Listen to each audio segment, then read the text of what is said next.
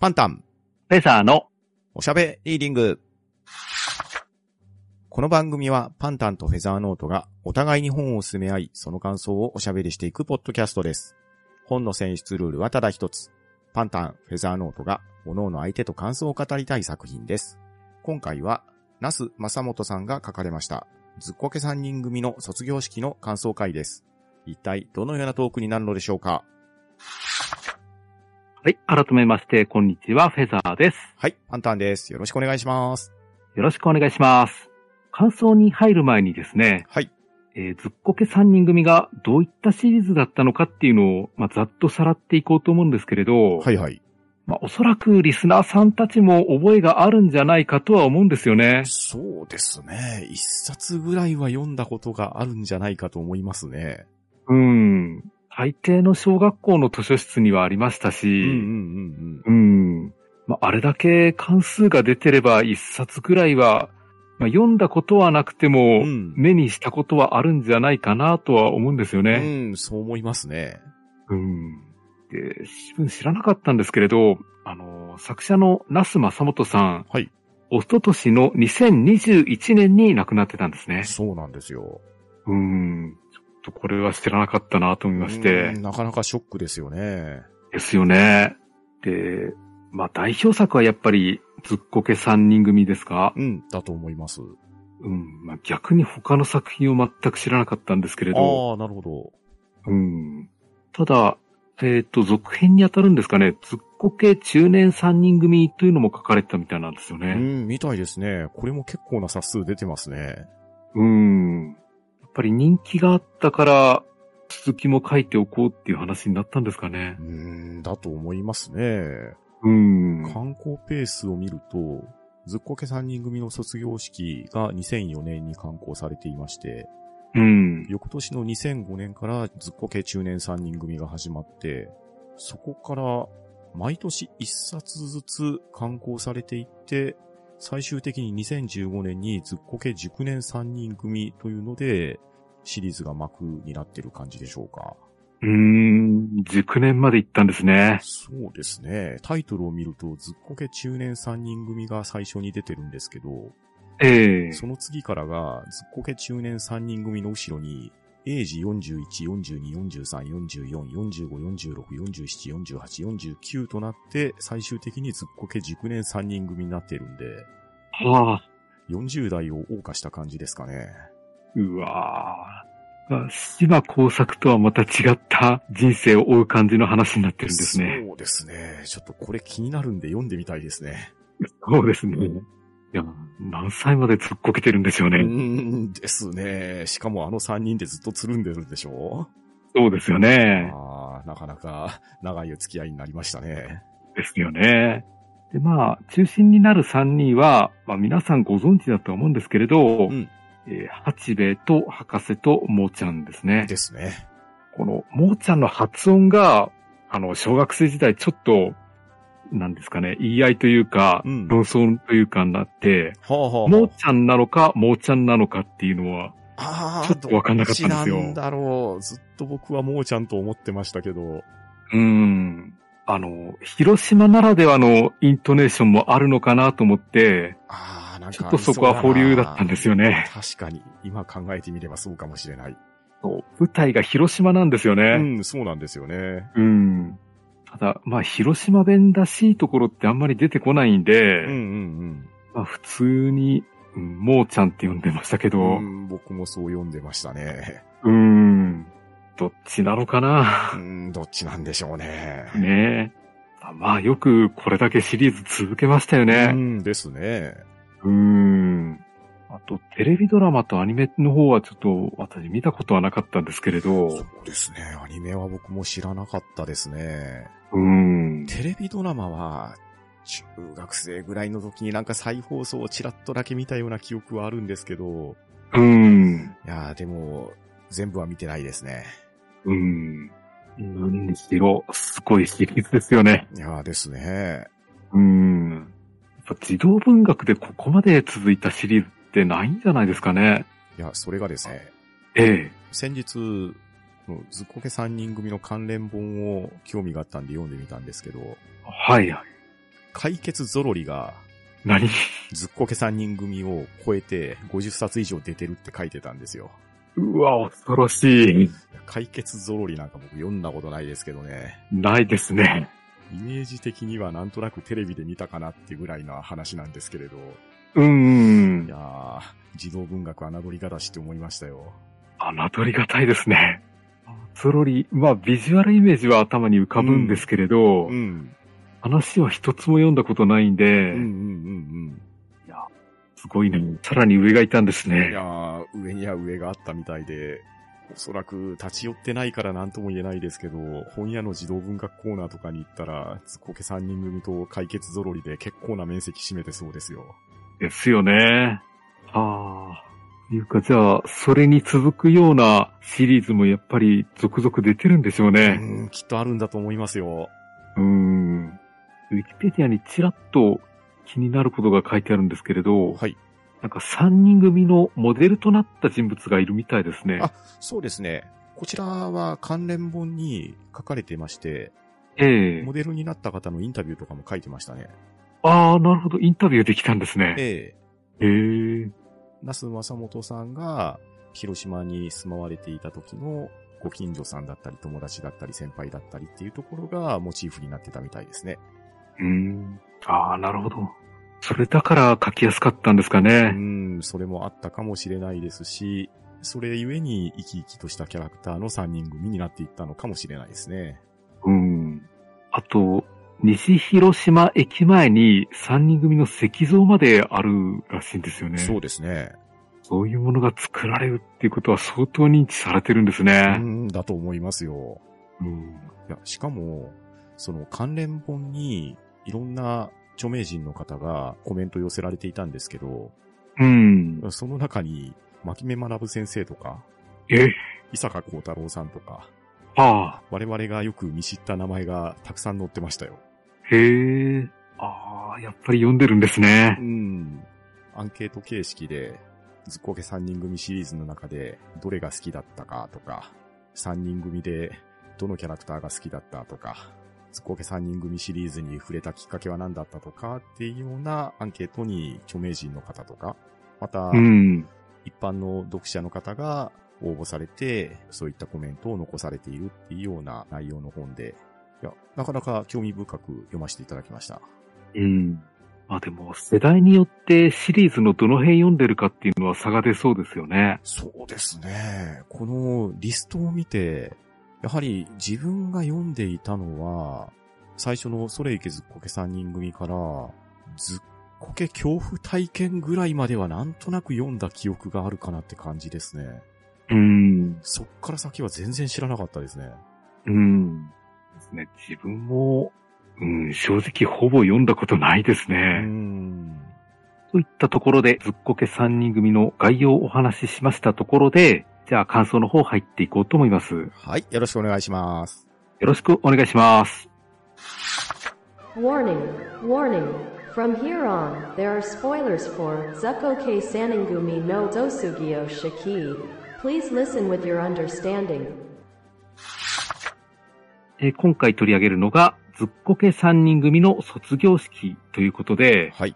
まあ、27年かけて50巻シリーズを書き続けたっていうのがまずすごいです よね。なかなか快挙ですね。うん。27年同じ仕事を続けるっていうのもまあすごいですしうん、うんうんこのシリーズだけでこれだけっていうのもなかなか、まあでもちなみにあの田中良樹さんは総流伝全15巻を30年以上かかってるんですうけん。れどね。そうですね。それはそれでちょっと恐ろしいんですけれうど。ん、確かに。で50巻続いてるとは言ってうも、ん。あの、自分が読んだことがあるのが、まあおそらく10冊あるかどうかくらいなんですよ。うん、そうですね。僕もそれぐらいだと思います。うん。図書館で借りて読んだことがあるくらいで、自分で買ったことってのはないんですよあねあ。、我が家は、10冊ぐらいは買って本棚にあった記憶がありますね。ああ。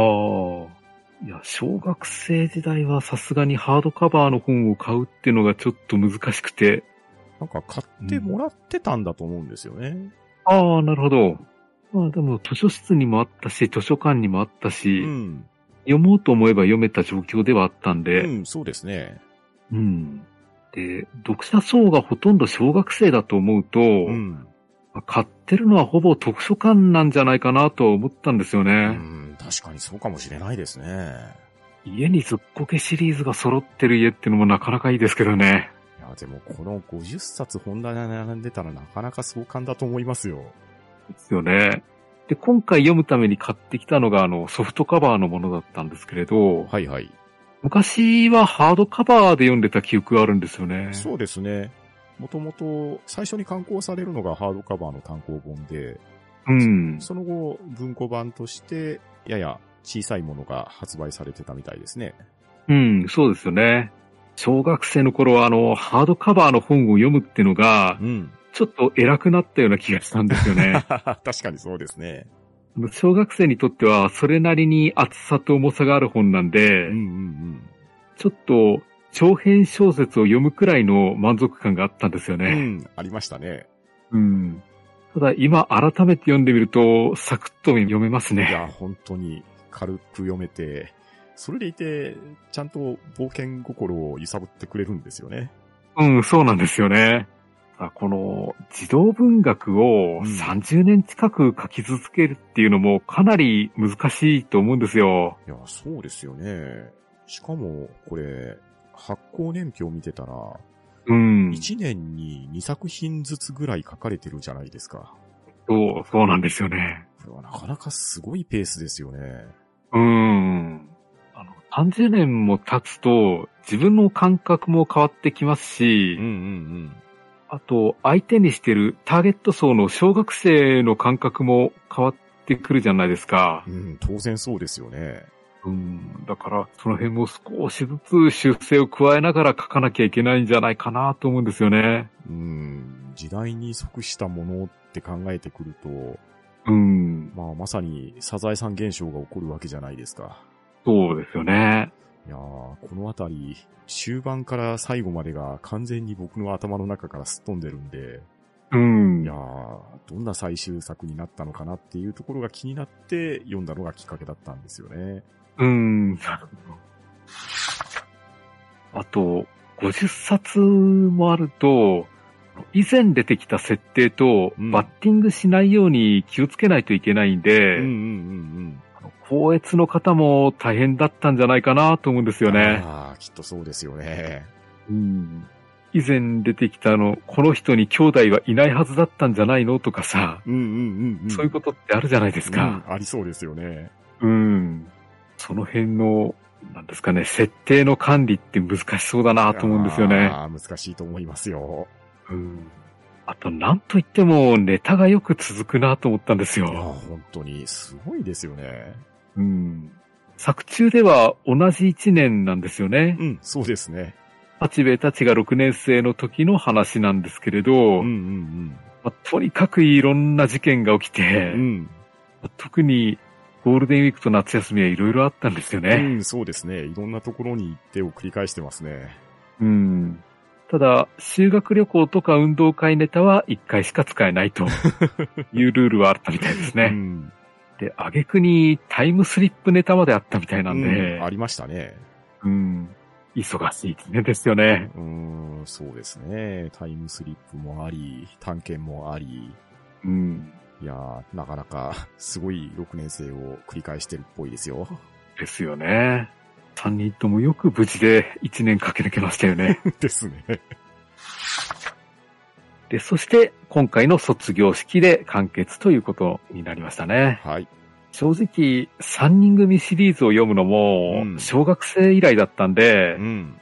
まあ懐かしくて少しずつ思い出しながら読んだんですよ。ああ、そうですね。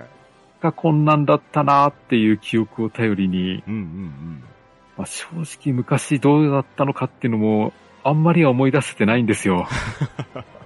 うん。もう、それこそ何十年って経ってますからね。うん。メインの三人と、たくわん先生は、かろうじて覚えてるんですけれど、うん確かに確かに。あとは正直忘れましたね。そうですね。委員長の子とか、なんか、たびたび出てくる女の子とかもいたような気がするんですけど、うん。名前までは覚えてないですもんね。ですよね。で、たくわん先生が、あの、55歳ということでう、ん、あの、初期の読者の方の中では、うん。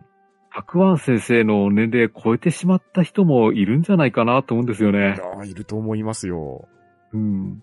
だから初期は、八兵衛たちに感情移入してたのがう、ん、今はもう、たくわん先生の視点でうん。読むような感じになってるんじゃないかなっていう、あの、たくわん先生の気持ちの方がよくわかるっていう方もいるんじゃないですかね。そうですよね。だって、僕たちだって、八兵衛や博士やもーちゃんと、たくわん先生、どっちが近いかって言ったら、たくわん先生の方が近いですからね。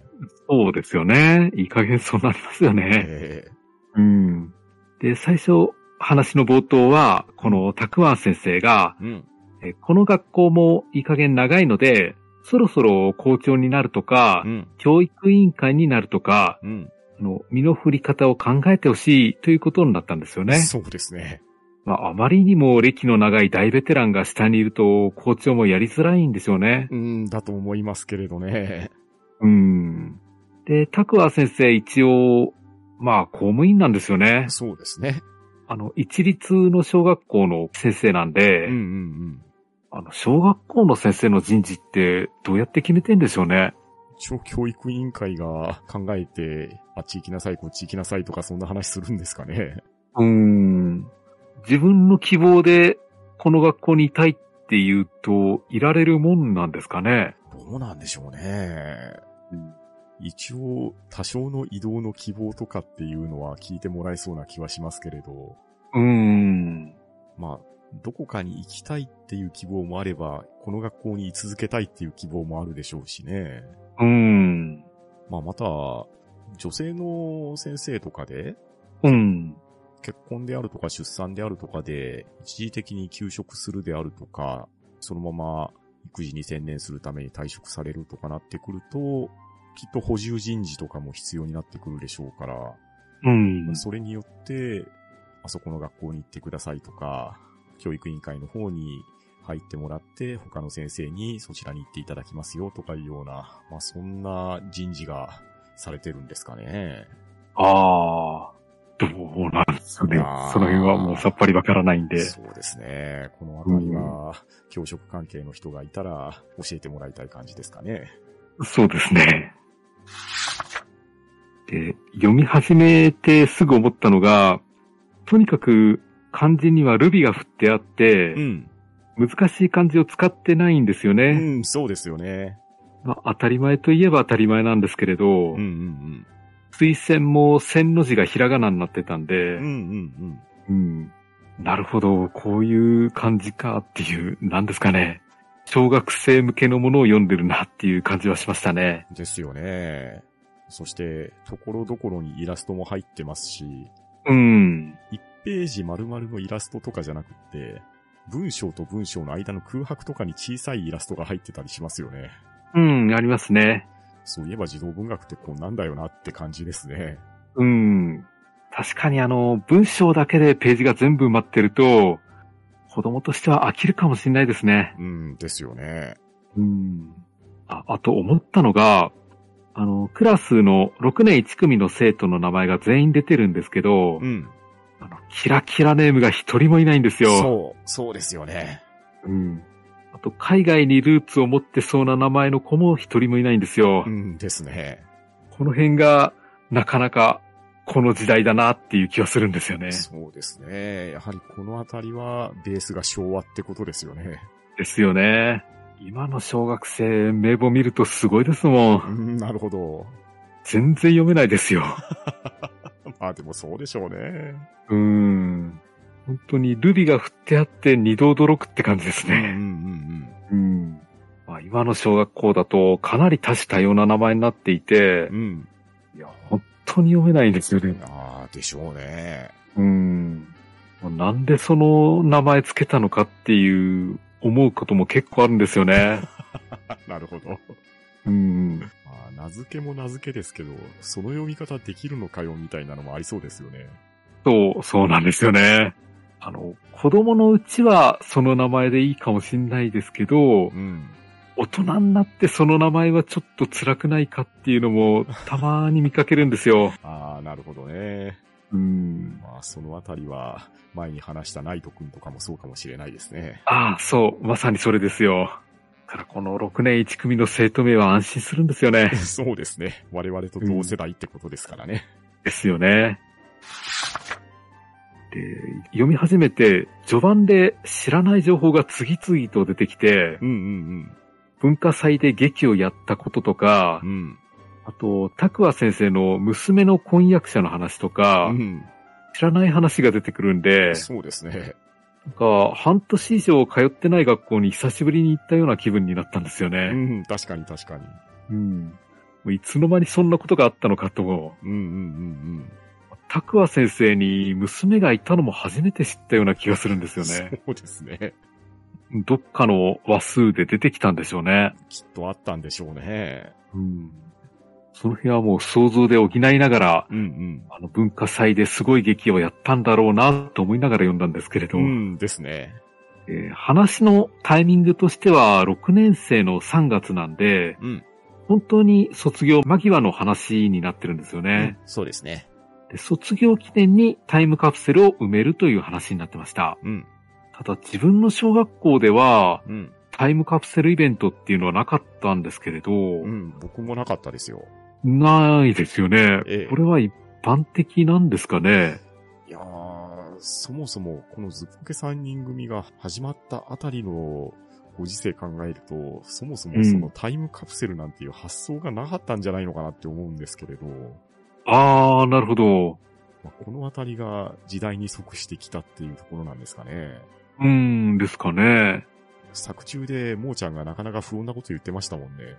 うん、うん、な、何言ってましたっけなんか、小学生を26回もしてるような気がするとか、メタ的な発言してましたよね。言ってました。うん。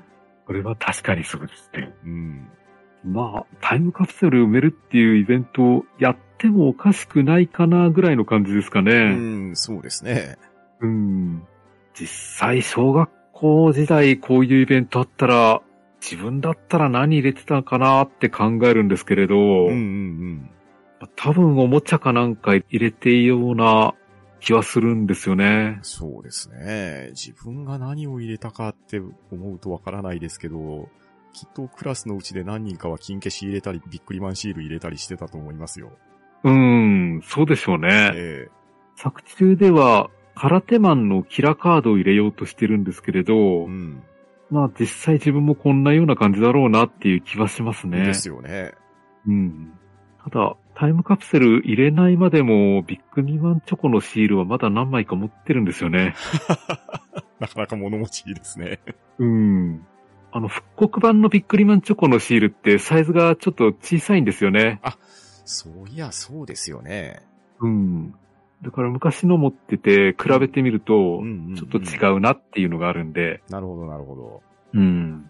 持ってたところで今後人生で使うかっていうと使わないんですよね。うん、だってあれは貼れないじゃないですか。されないんですよね。うんと言って見せびらかすようなもんでもないですし、うん、まあ完全に自己満足グッズですよね。そうなんですよね。もう押し入れで眠らせるしかないんです よ。あと、恐ろしいことに、もーちゃんがチョコを入れようとしてるんですよね。そうですね。まあ、もーちゃん好きなものチョコレートですからね。うん。いや、さすがに食品はやめた方がいいんじゃないかって思うんですよ ね。ですよね。通常の非常食でもう、ん。 3年か5年くらいしか持たないんうで、んうんチョコはさすがにきついんじゃないかなと思うんですようん。うね。ん、ですよね。まあ、20年放置したチョコがどうなるかっていう実験としてならいいかもしれないんですけれ ど、確かに。ただ、見たくないものが出来上がると思うんですようね。ん、だと思いますね。うん。えーそうですね。あの、小学生を26年もやってると、うん。そろそろあの、徹夜が辛くなる とか、油物控えようとか、そういうことを気にする時期じゃないかなと思うんです よね。であと、ここでドキッとしたのが、あの、博士がインターネットオークションの話を始めたんですよね。そう、そうなんですよ。。え、インターネットって思ったんですよ そう。そんなものはなかったぞって思いましたけど。そうそうそう。なんか、これまでのシリーズ全部で、うん。呪術トリックを食らったような感じですかですよね。うん。あれ今平成だったのっ ていう。自分の中の時間感覚が急に狂ったんですよね。そうですね。あ、ネットあったんだって思って、うん。僕が読んでた時期にはそんなものは影も形もなかったですよ。ですよね。もうスマホどころかガラケーもないし、ポケベルもない時代ですよね。そうですよ。うん。あの、サザエさんの家の家電が突然新しくなってるような、そんな驚きでしたうんうんうんね。ですよね。うん。ですから、出版される時代に合わせて技術革新されてるみたいなんですよね。そうですね。そこら辺の設定はちゃんと時代に適しているようにレベルアップしていたってことですよね。ですよね。だから、ソ連も多分ロシアになってるんでしょうね。ああ、きっとそうでしょうね。うん。あの、作品によっては、途中からネットとかスマホが出てくると、話が成立しなくなるものがあるんで、うんうんそういうのって迂闊には変えられないんですようんうん。ね。うん、ですよね。だから、ずっこけ探検隊の時期にもネットがあったことになるのかというと、うん。そこは多分なしなんでしょうね。そうですよね。まあ、あくまで観光した年にどういうことがあったのかっていうような設定だと思うんですよね。うん、そうでしょうね。あの時代にスマホ持って行ってたら、島で迷うようなこともなかったでしょうし、うん。天体を見て位置を観測して、瀬戸内海のはずなのに太平洋にいるとか錯覚はしないはずですからね。ないですよね。うん。そして、学校でのタイムカプセルとは別に、うん。自分たちでもタイムカプセルを埋めようという話になったんですよね。そうですね。で、20年後に価値が上がりそうなものを埋めとこうという話になるんですけれど、うんうんうん。 20年後に価値が上がりそうなものって何でしょうね。いやー、なかなか思いつかないと思いますけどね。うん。今自分が持ってて、うん。 20年後に価値が上がりそうなものってなんだろうなって思うと、うん。まあ一番が健康ですね。まあ、確かにそうですね。うん。お金で買えないですからね。買えないんですよね。20年後今のコンディション維持できるんだったら、それはそれで貴重だなと思うんですけれど、うん、確かに。あと、まあ20年国債を買うかどう か、現実的な大人の発想になっちゃうんですけれど。そうですね。まあでもなんとなくですけど、博士ならそんな発想しそうな気はするんですよ ね。そうですよね。うん。まあでも、今日の新聞入れとくだけでもちょっと面白いとは思うんですけれどね。そうですね。うん。あと、まあ、20年後になくなってそうなものを入れとくとか、ああ、なるほど。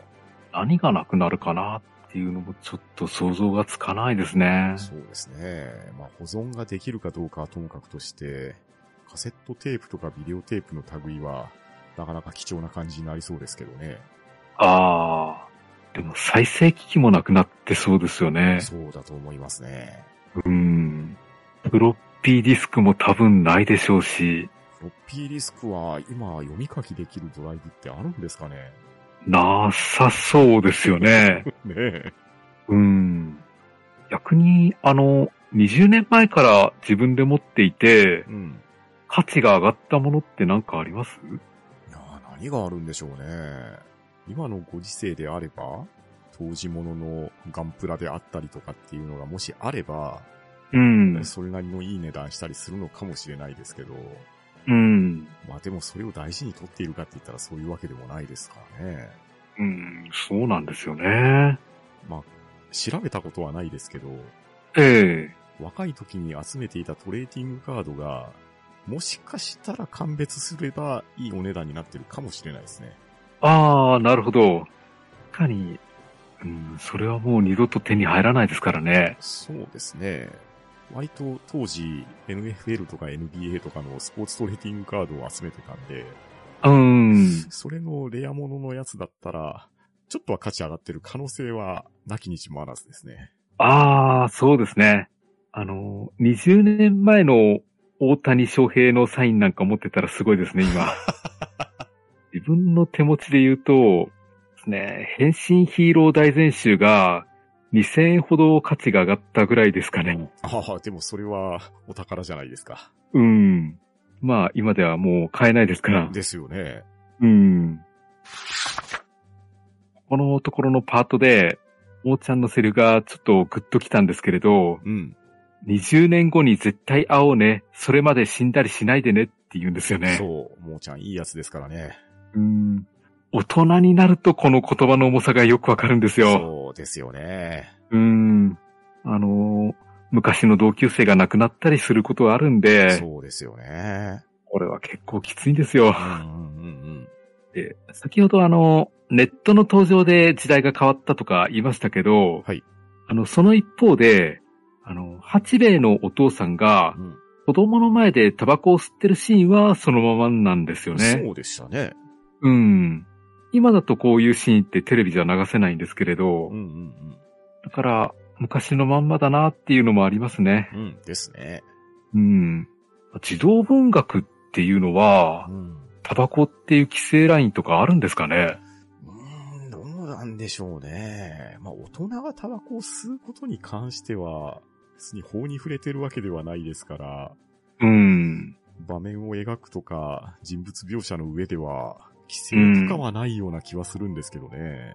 うん。まあもちろん、八兵衛や博士やもーちゃんがタバコを吸いましょうとか言い出したら発禁になるかもしれないですけど。うん。まあ、空城城太郎が未成年でタバコ吸ってるようなシーンはう、ん。少年誌ではできたんですけれど、うん、アニメでは飴になってましたよね。うんそう、潰されてたんですよね。えその辺の規制もだんだん厳しくなってくるんですかねえ。そうですね。なかなか世知がない世の中ですね。ですよね。あと、ワインを取っておくとうん値段が上がるようなこと言ってましたけど、うん。この辺はちょっと自分よくわかんないんですよね。上がるもんなんですかね。ちゃんとした保存状況で寝かされてれば、ワインの価値は基本的には上がるはずなんですけど、うん。普通に市販されていてボトルに詰められているものを地面に埋めていい保存ができるとは到底思えないんで、うん。まあ、これは、八兵衛のチョンボだと思いますね。うん。そう。あの、温度と湿度を管理しないとうん難しいんじゃないかなっていう気はするんですようね。んですね。少なくとも美味しいままの保存は難しいと思いますよ。うん。ポーモーちゃんの家では漫画の初版本を入れようという話になってるんですけれど、はい。まあこれはあるかもしれないですね。そうですね。初版の本は、なんやかんや価値が出たりしますもんね。うん。また、ものによったら、初版だけどこかの想定が違うとかいうのもありますからね。あ、ありますあります。ちょっと印刷ミスがあって、ん初版だけちょっと違うよっていうのはありますね。ありますよね。うん。思い出すのが、僕のヒーローアカデミアの一巻が出た時に、はいはいはい。一瞬で書店から蒸発したんですよね。あー、なるほど。で、ネットでも手に入らなくなっててうんう、ん造版がかかるまでは、あの、転売屋が結構なお値段つけてたんですよ。あー、まあ、そうですよね。うん。漫画の初版でいくとですね、ええ。我々が大好きなパトレイバーですよ。はいはい。漫画版のパトレイバーの一巻は、初版だけ背表紙が違うんですよ。おー、はいはい。なので、初版で一巻を買っていて、うん。そして二巻以降も初版で買っても、背表紙のてっぺんのマークが、ヘッドギアのマークが、泉ノアの顔かっていうので、揃いができないっていう、あー、なるほど。なんとも微妙な感じになっちゃうっていう、こうれが、ん。我が家がそれですね。 なるほど。そうですね。あと漫画で言うと、あの、4丁目の夕日っていう漫画の単行本がうん。 1万2000円くらいになって驚いたことあるんですよね。それは3が4になってたってことですかいや、別の漫画なんですよあ。別の漫画があったんですかはい。4丁目の夕日っていう、あの、かなりグロい漫画なんで、ええ検索とかはちょっと気をつけてください。ほうほうほうほう。で、まあ、値段とかはともかく、まあ、二度と手に入らない漫画って結構ありますよね。ああ、それはありますよね。うん。電子書籍化もされないし、雑誌掲載だけでうん。単行本にもならなかったってういんうう、んまあ、そうですね。プチレンジャーとか、一撃必殺玉砕クラブ とか、そういう漫画ですね。うん。つまり、それが掲載されていた雑誌を埋めとけって話ですね。そう、そうなんですよ。一方、博士は、小学生の頃の思い出になりそうなものを、うん。まあこれは確かに実際的だなと思ったんですよね。うん、そうですね。他の人がタイムカプセル掘り返したところでう、ん。大した価値はないんですけれど、うんうんうん。自分にとってはそれなりに価値ありますから、そうですね。タイムカプセルってこういうものを埋めるべきなんじゃないかなっていう気がしますね。そうですね。このあたりはさすが博士ですね。うん。自分も小学生の頃、自由帳に友達と散々落書きしてたんで、うんうんああいうのを取っといたら面白いだろうなとは思いまうすん。ね。ああ、確かにそうですよね。うん、そしてタイムカプセルを作ったところで埋めに行くわけなんですけれど、はいタイムカプセルを埋めるロケーションも結構悩みますよね。ですよね。どこに埋めたかわかんないと掘り起こせないですからね。そうそうそう。あと、20年後も残ってそうなところを探さないといけないんで、うんうん街中だと難しそうですようね。ん。うん、確かに。気づいたらコインパーキングになってたっていうとこ結構ありますから。ああ、ですよね。うん。八兵衛たちは一応小学校の敷地に埋めることにはしましたけど、うん。 20年後に残ってるかどうかはわからないですようね。ん ですよね。あの学童の数が減るとどうなるか本当わからないんでうん、うん小学校も安全とは言えないんですよね。うん。うーん、そうですよね。あ特に、ズコゲ三人組がリアルタイムで書かれていた時期は我々の世代なので、うん。いわゆるベビーブームの子供たちじゃないですか。うん。ですけど、どんどん子供の数が減っていって、小学校が併合されて、併合された側が並行になったりっていうのは当たり前にある話ですから、うん。この小学校がいつまでもあるという保証があるかというと、安全ではないわけですよね。そうなんですよね。いや安全なとこってどこだろうなって思うと、うん。まあ、誰かの墓の中っていうのが意外と安全なんじゃないかなっていう気はしますね。確かに、まあ、墓地は大丈夫そうですね。 うん。で、えー八兵衛たちが記念碑の近くに埋めることにしまして、はい。地を掘り返しているとう、ん。まあ、兄墓ラインやと、金属の箱が入ってたんですよね。うん、でしたね。で、中には、ドサンコ酒場という CD が入っていまして、はい。とりあえず他の人が埋めたものだろうということでうん放置することにしたんですよね。うん、ですね。先客がいたって感じですね。うん。で、ここで八兵衛たちがつまらないことで喧嘩するんですけど、うん。いやまあ本当にこんなことで揉めなくてもいいのにっていう小さな喧嘩でしたね。ですね。まあ、このあたりは小学生ですからね。うん。で、家に帰った八兵衛がお父さんに聞いてみると、先ほどのどさんこ酒場はお父さんの青春の歌だということで、ん。 CD があるならぜひ聴いてみたいと言われるんですよね。はい。で、そういうことなら、あの CD を少し拝借しようと思うわけなんですけれど、ん。これがきっかけで八兵衛が事件に巻き込まれることになるというお話でした。そうでした。うん。まあ、あとはちょっとはしょりますけど、えあの八兵衛たちの喧嘩も長引くかと思ったらあっさり終わってえ、ん。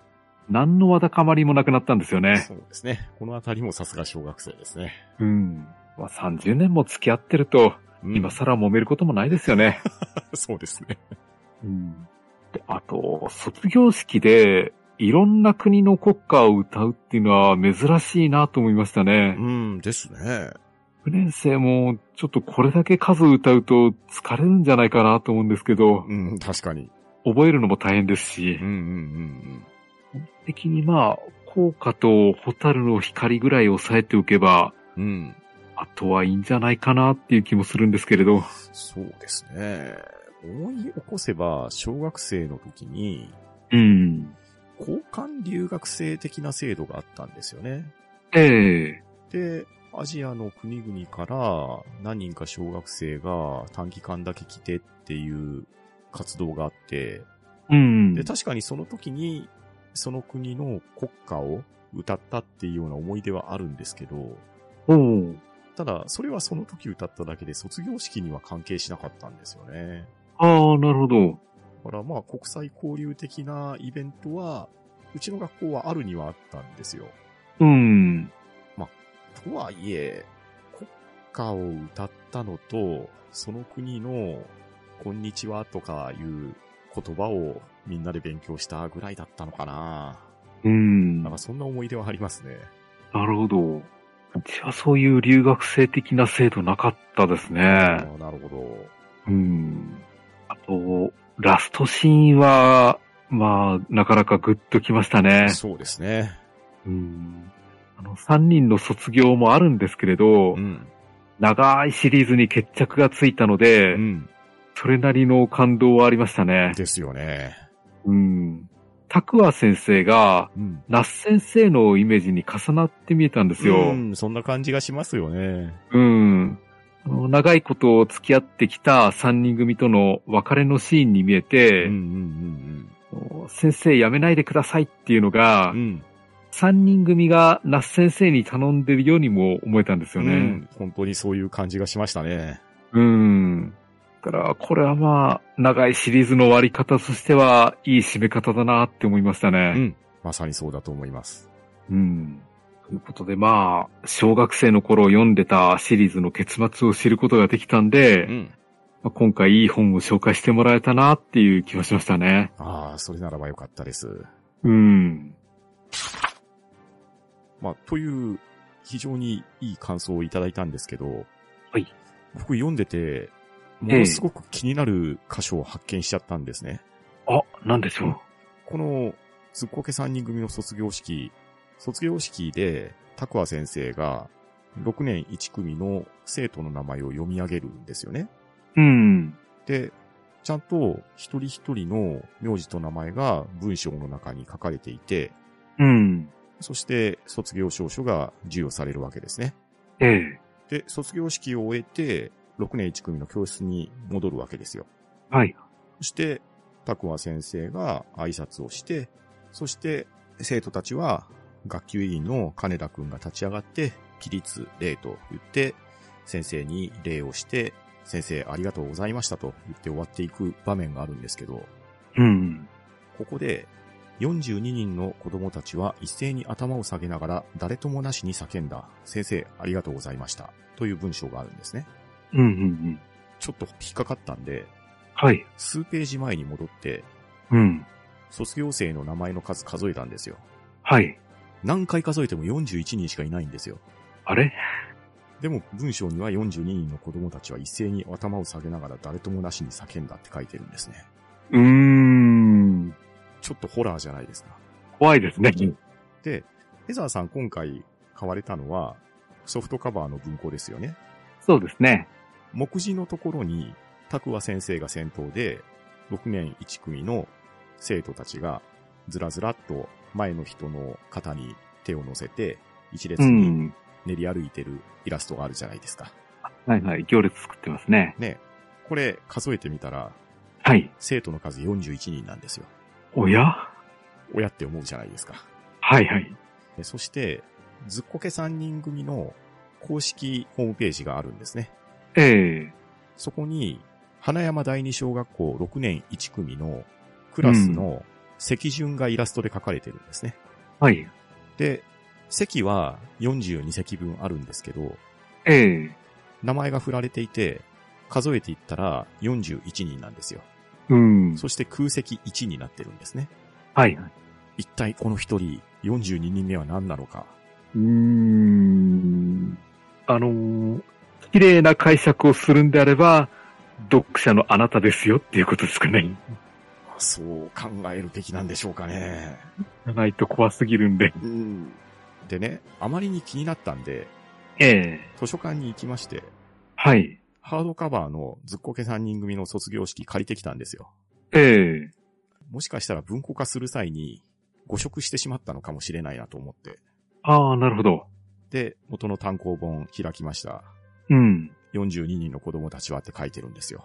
うーん。つまりどうなんでしょう。原文も42人ということで、これは、あえてこういうものを書いて残していったのか、それともただの光悦ミスなのか、なんとも言えない感じがしたんですね。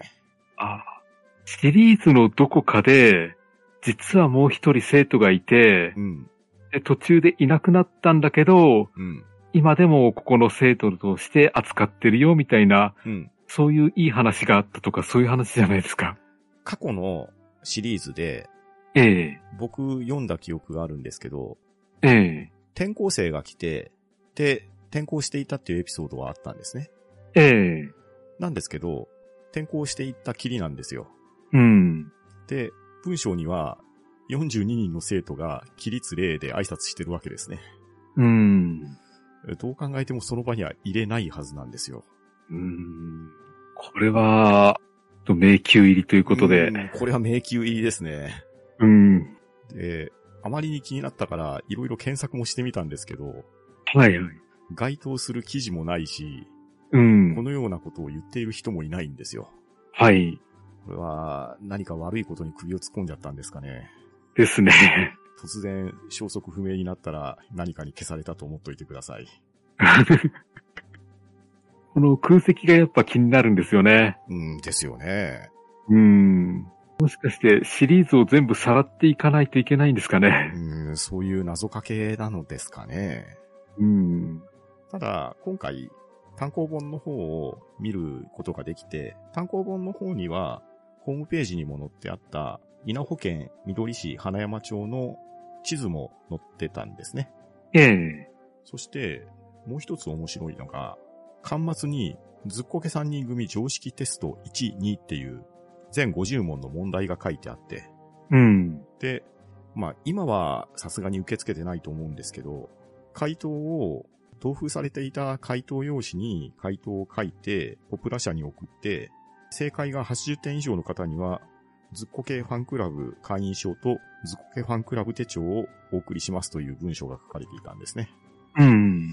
なので、この本が刊行された当時に、このずっこけ3人組の常識テストを80点以上取れた人には、なかなか貴重なグッズが手に入れることができたんじゃないかと思いますし、うん。そのグッズをタイムカプセルに入れておくと、なかなかいいお値段になっているかもしれないですね。